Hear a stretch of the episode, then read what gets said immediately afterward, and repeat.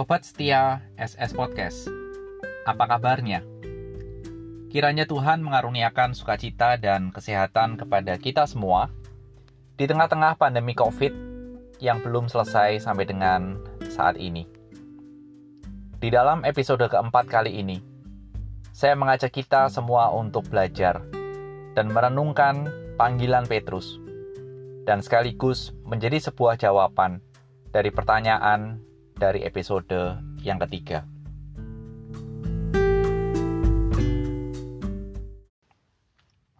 Pembacaan firman Tuhan terambil dalam Lukas pasal yang kelima ayat 1 sampai ayat yang ke-11.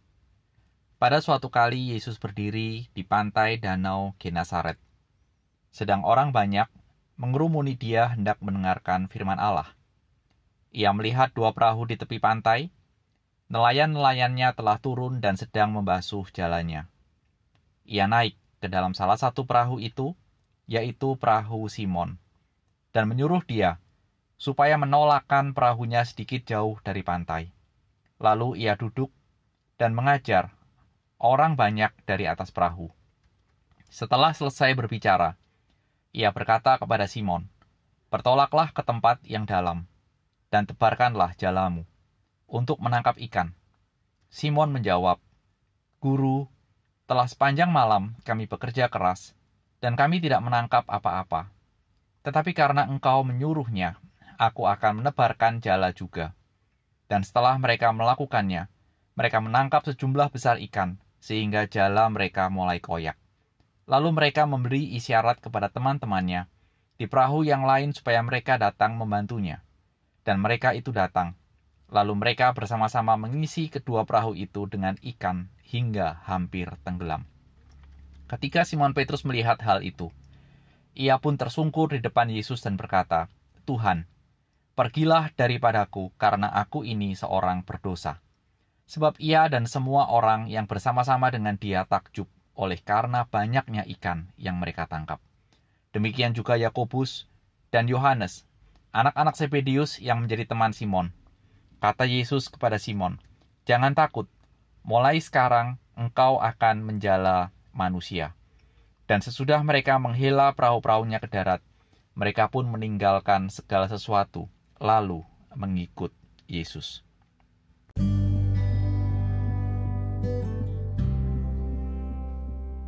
Sobat setia SF Podcast, sekali lagi mari kita berdoa. Tuhan kami akan merenungkan firman-Mu Berilah kepada kami telinga dan kepekaan terhadap firman Tuhan. Demi Kristus, amin. Dalam kehidupan kita sebagai manusia, sering kali kita menginginkan sebuah pekerjaan. Dan ketika kita berbicara masalah pekerjaan, mari kita menjawab pertanyaan ini. Apa yang diharapkan oleh seseorang yang berprofesi sebagai peternak? Pasti ingin ternaknya sehat dan gemuk sehingga bisa dijual. Petani pasti ingin panennya berhasil. Penjual kopi pasti ingin mendapatkan pembeli yang banyak. Semuanya betul dan semuanya tepat. Pertanyaan berikutnya adalah, mengapa setiap profesi menginginkan hasil yang seperti itu? Dan jawabannya mudah supaya mata pencaharian mereka lancar dan mereka mendapatkan penghasilan yang cukup dan atau mungkin lebih. Benar. Dan kalau semuanya itu tercapai, apakah berarti misi atau tujuan hidup menjadi selesai? Dalam Lukas pasal yang kelima, menceritakan Petrus memiliki pekerjaan sebagai nelayan. Dan Petrus pada saat itu telah berjuang semalam-malaman untuk mendapatkan ikan. Dengan kemampuan dan pengalamannya, semalam-malaman dia tidak berhasil mendapatkan ikan. Jalannya kosong setiap kali ditebarkan. Dia butuh ikan untuk memenuhi kebutuhan hidupnya. Dan bagaimana rasanya kalau tidak mendapatkan ikan? Sedih atau hatinya pilu dan tatapannya kosong. Karena memikirkan aku tidak dapat mencukupi apa yang keluarga atau hidup butuhkan. Cerita ini tidak berhenti di situ, tapi melanjutkan sebuah kisah, di mana hadir sosok Kristus yang melihat Simon sedang membersihkan jalannya. Mungkin akan berkemas pulang. Dan kita tahu bahwa Yesus digambarkan sebagai anak Allah. Dia mampu melakukan semuanya. Dan mungkin dengan pemahaman kita, kita juga berharap Tuhan lakukan sesuatu. Lakukan mujizat. Dan bukankah konsep ini sering kali hadir dalam hidup kita? Kita berharap Tuhan melakukan apa yang kita mau untuk memecahkan kesulitan kita, untuk memenuhi atau mencukupi kebutuhan kita. Yesus dalam cerita ini tidak berdiam diri. Dia melakukan tindakan yang luar biasa dalam menolong Petrus. Dia meminta Petrus untuk kembali ke tengah, melemparkan jalannya ke tempat yang dalam. Sebagai seorang nelayan, Petrus tahu ilmu dalam menangkap ikan dia tahu bagaimana mematahkan perintah Tuhan. Tetapi dia menyadari bahwa yang memberi perintah bukan orang biasa, melainkan Yesus. Yang dia tahu telah menyembuhkan mertuanya dan mengusir roh jahat sehingga orang menjadi sembuh. Sehingga Petrus langsung mengikuti, mentaati perintah Tuhan. Dan apa hasilnya? Hasilnya adalah Petrus berhasil menangkap ikan Dikatakan perahunya hampir penuh ikan. Petrus memberi isyarat kepada temannya untuk membantu membawa ikan yang dia dapat. Dan dua perahu besar, kondisinya penuh ikan dan tercatat hampir tenggelam. Itulah Yesus yang dalam cerita ini ditampilkan, bukan saja peduli kepada sakit penyakit, tetapi juga mampu memenuhi kebutuhan Petrus. Dan ingat dan lihat, Yesus juga pasti sanggup mencukupi segala keperluan kita saat ini dalam kondisi apa pun. Namun kita perlu bertanya, apakah itu tujuan Yesus hadir dalam pilunya Petrus ketika Petrus menatap jalannya yang kosong? Petrus yang mendapat begitu banyak ikan, pasti itu melebihi yang dia ingin untuk dapatkan. Dia justru tersungkur dan malah mengaku bahwa dirinya orang berdosa.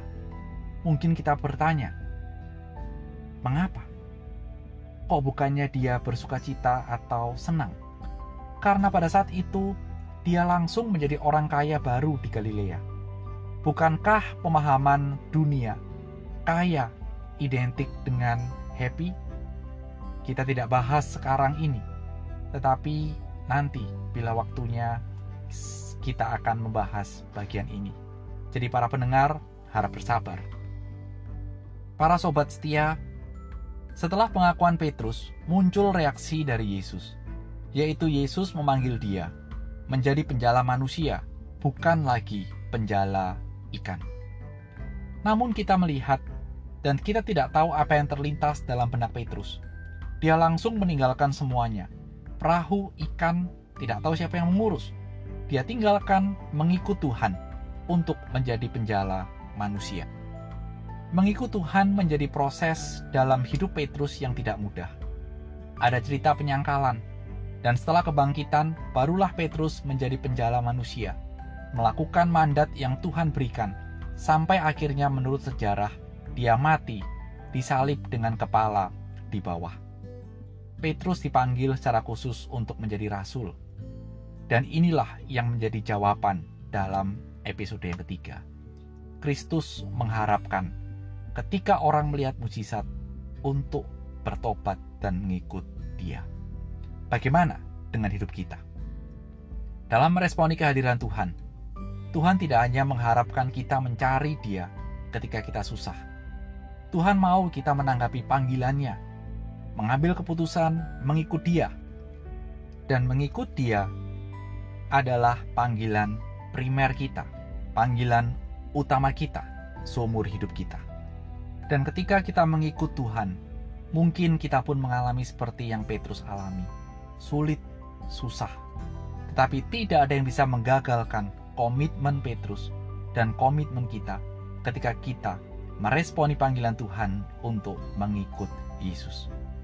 Saya akan menutup dengan sebuah lirik lagu yang boleh mengingatkan kita untuk keputusan kita dan respon kita adalah mengikut Tuhan. I have decided to follow Jesus. I have decided to follow Jesus. I have decided to follow Jesus. No turning back, no turning back. Kiranya Tuhan memberkati kita semua. Amin.